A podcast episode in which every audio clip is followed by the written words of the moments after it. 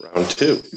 Good morning, everyone. It's wonderful to see familiar faces and some new faces. Thank you for being here today. May we and all beings have the strength to sit upright. May we and all beings have the confidence to just keep going May we and all beings have ceaseless, limitless trust in ourselves, just who we are in this moment.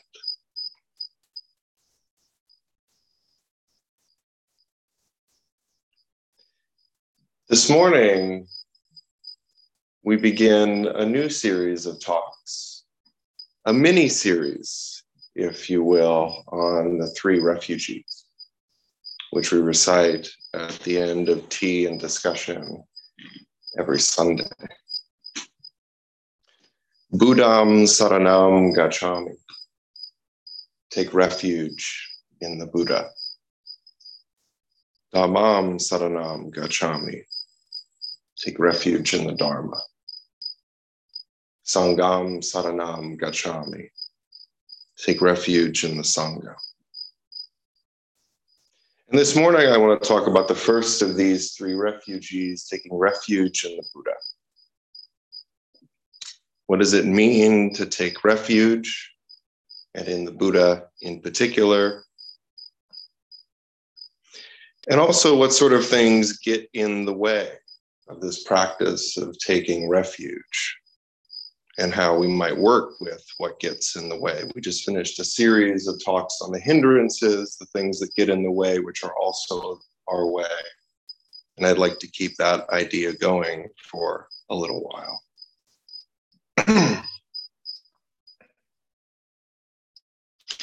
so, what does it mean to take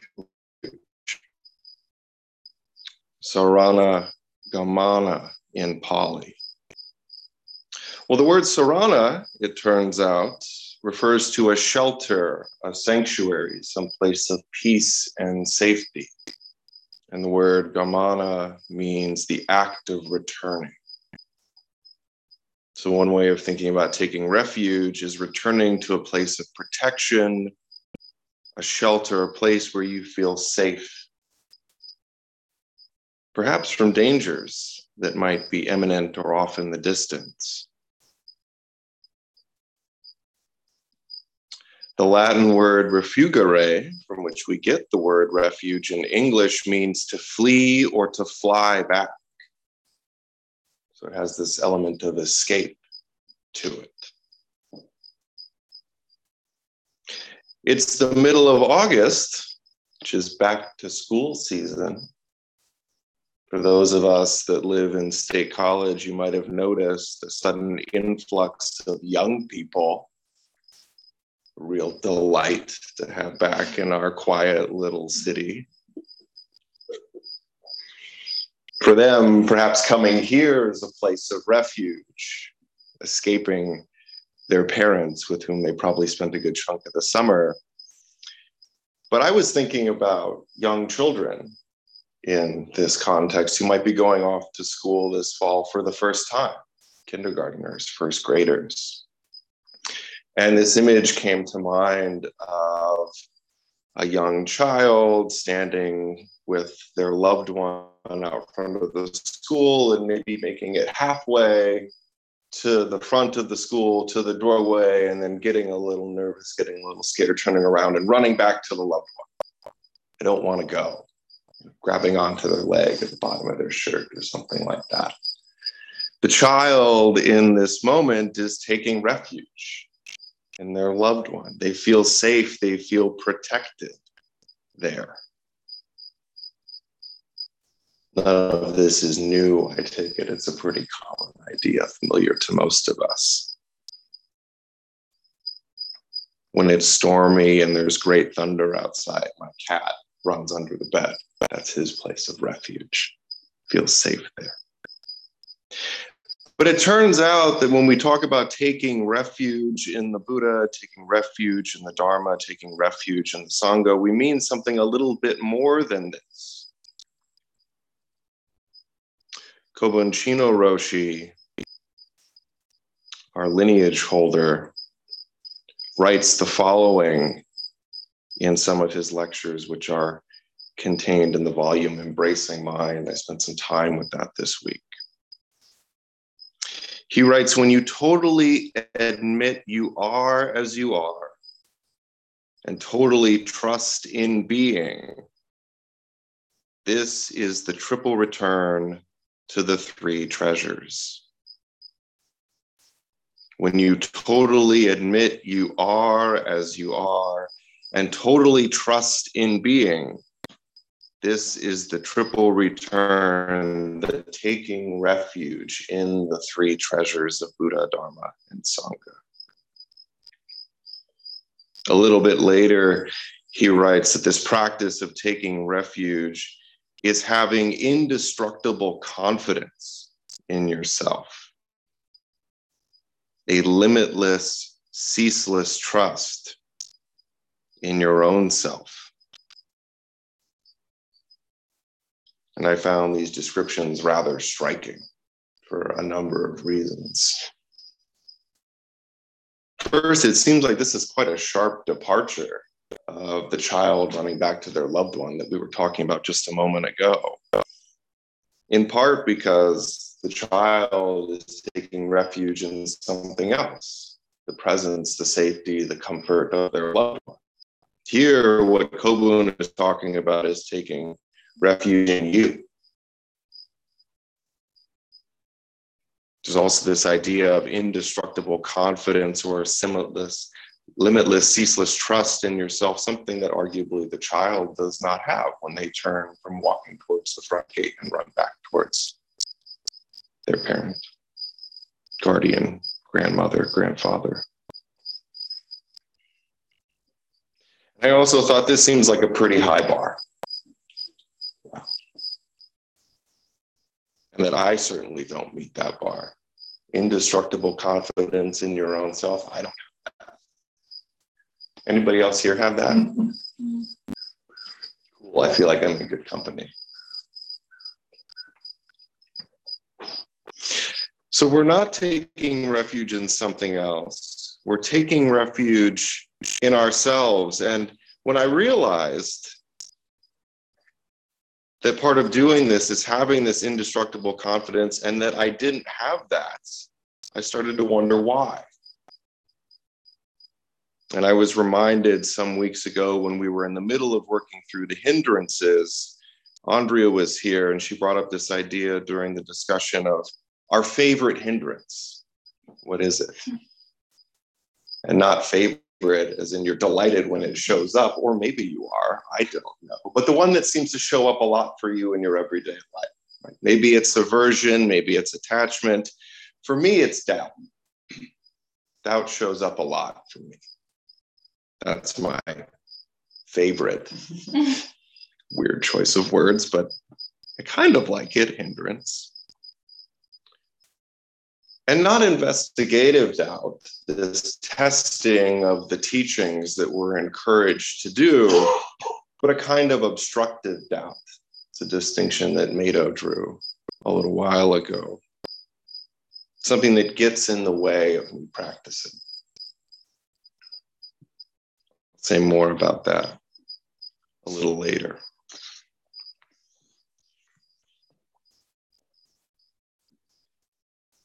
For the moment, I want to turn to the second part of this idea of taking refuge in the Buddha and ask what that means. Some of you know I have a real fondness for a particular Zen teacher named Reb Anderson. And there are reasons for that. And so when I was reading, doing some research in preparation for this talk about what it means to take refuge in the Buddha, I came across what Reb had to say, and I thought I would share it with all of you this morning. I thought it really wrapped up nicely this idea of taking refuge in the Buddha. Here's what Reb has to say. To take refuge in Buddha means to take refuge in what you really are. What you really are is already attained, always, every moment. What you really are is Buddha. You don't have to work at what you are. Now, part of what you are is what you think you are. But what you think you are is not all of what you are. It's just an aspect of what you are. So, being Buddha means being unattached to your thoughts about what you are. If you think you are a worthy person or an unworthy person, not grasping those thoughts is Buddha. But in fact, being a person who has such thoughts is a necessary condition for realizing Buddha. I'd like to open this up a bit and go backwards. So here we go. This idea of being Buddha, being, being unattached to your thoughts about what you are, reminds me of a talk I gave some weeks ago where I mentioned the sixth ancestor and the Platform Sutra that they wrote, and this idea of no thought or not thinking. Sometimes meditation practice is styled as one in which you're trying to not think. But as so many of us know here at OAN, we don't understand it in that way. Indeed, it's not possible to stop your thinking because the mind never stops being an open field of creativity.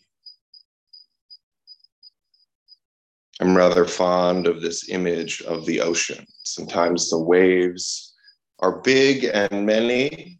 Your mind is racing this way and that way, like so many parents down in state college trying to do everything to get the kids moved in in a very short period of time. Oh my gosh, they are so frustrated.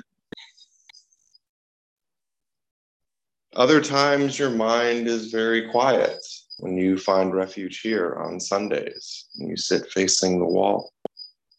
Very few waves, but there's always activity.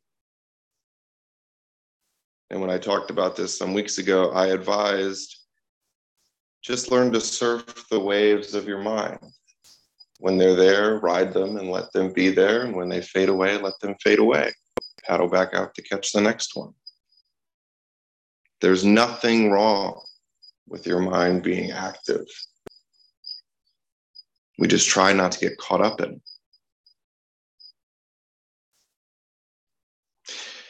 Because when we get caught up, our perspective can start to narrow. We get very caught up in what we sometimes call a small self. Our narrative about who we are, as Reb writes, what you think you are is not all of what you are, it's just an aspect of you, what you are.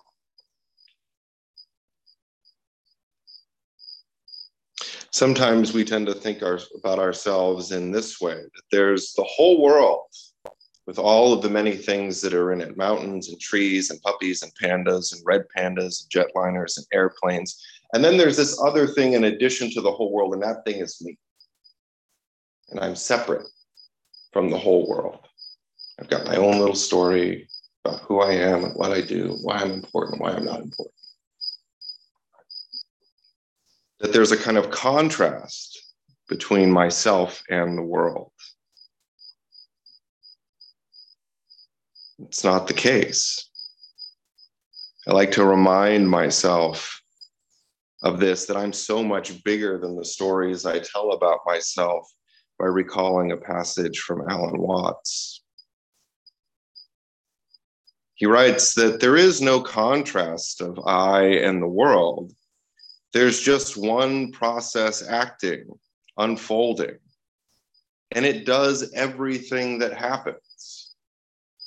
The waves in the ocean, the blooming of flowers, the bustling of cars down a busy city street, me giving this talk right now, it raises my little finger and it makes earthquakes. I take this grand perspective, I can realize that. Or to put it another way, if you're so inclined, I raise my little finger and I make earthquakes. Two perspectives on this one great process that's unfolding. You can look at the process as a whole, or you can look at yourself as part of the process from a particular point of view.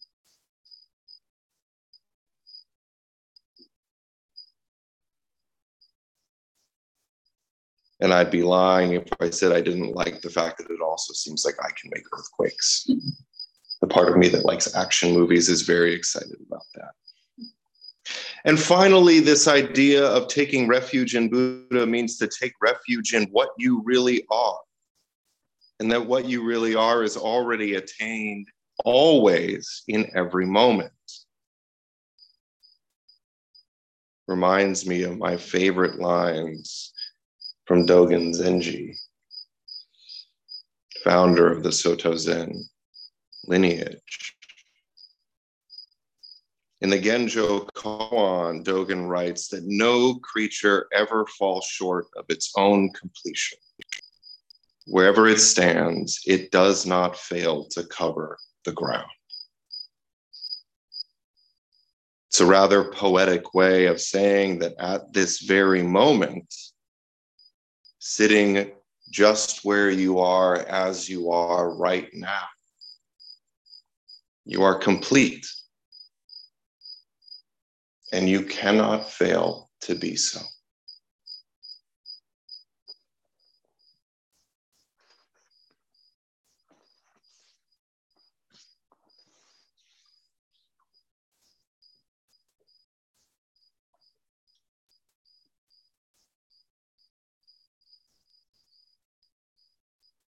I mentioned earlier that when it comes to this practice of taking refuge in the Buddha, and it's having to do with a kind of ceaseless, limitless trust in oneself, that I don't have this because doubt often gets in the way for me. I've gotten in the habit at the beginning of every week of setting an intention for that week in my practice. What am I going to focus on? How am I going to orient myself? And not just setting the intention, but then actually following through on the intention as well. It's one thing to say, I intend to sit, but then it's another thing if you end up laying around on the couch with your cat. And what came up as I was thinking about, okay, why do I doubt myself so much? Two things this is about my practice. I don't know what comes up for you, but this is what comes up for me. The first is a fear of failure. I've been conditioned in such a way that I'm really terrified of not meeting whatever the expectations are, whatever the bars are, of falling short in some way. And I also have a real aversion to disappointing other people, to letting people down. And whether or not the story makes sense, the story that I tell myself is well, if I just don't have so much confidence in myself, if I'm self deprecating, if I think I'm less than what I actually am, then I won't put myself in positions where I can fail. And I won't disappoint people. I hold myself back from realizing that I'm complete in this moment. And I didn't stop there. I decided to continue with this curiosity by asking, what's the thing behind these things? It's a phrase that a friend of mine, Jim, is quite fond of. Whenever you think you found the answer, what's behind that? Just keep going, keep looking.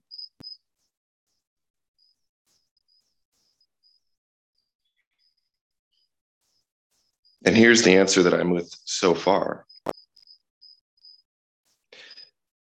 It has to do with the way in which perceived failures and moments of disappointment affect how I see myself and how others see me. The stories told about me and the stories that I tell about myself. The stories that I cling to, that I find comforting, even if those stories cause unnecessary suffering.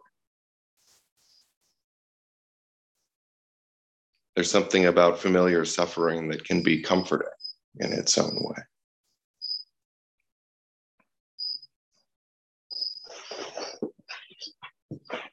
But having this realization only deepens my resolve to just keep sitting. Because I think that this is a terrific way for me to work with doubt, to cultivate trust, to transform faith into confidence. Here's something else I found from Kobun. Trust is contained in sitting. Stillness is another way to express what trust is. And though it's early days, I'm inclined to think that he's absolutely correct. There's something very important that happens when we reduce our activity to the smallest extent. When we fold our legs into a pretzel or sit on a bench or sit on a chair face the wall and watch our stories play out like a film being projected on a movie screen.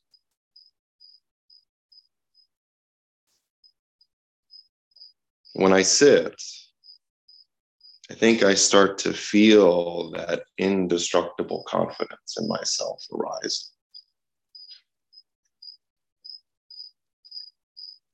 Maybe someday I too when the Buddha was being assailed with all sorts of doubts from Mara under the Bodhi tree, can touch the earth as an affirmation that I do deserve to be here and I do belong here. Thank you very much.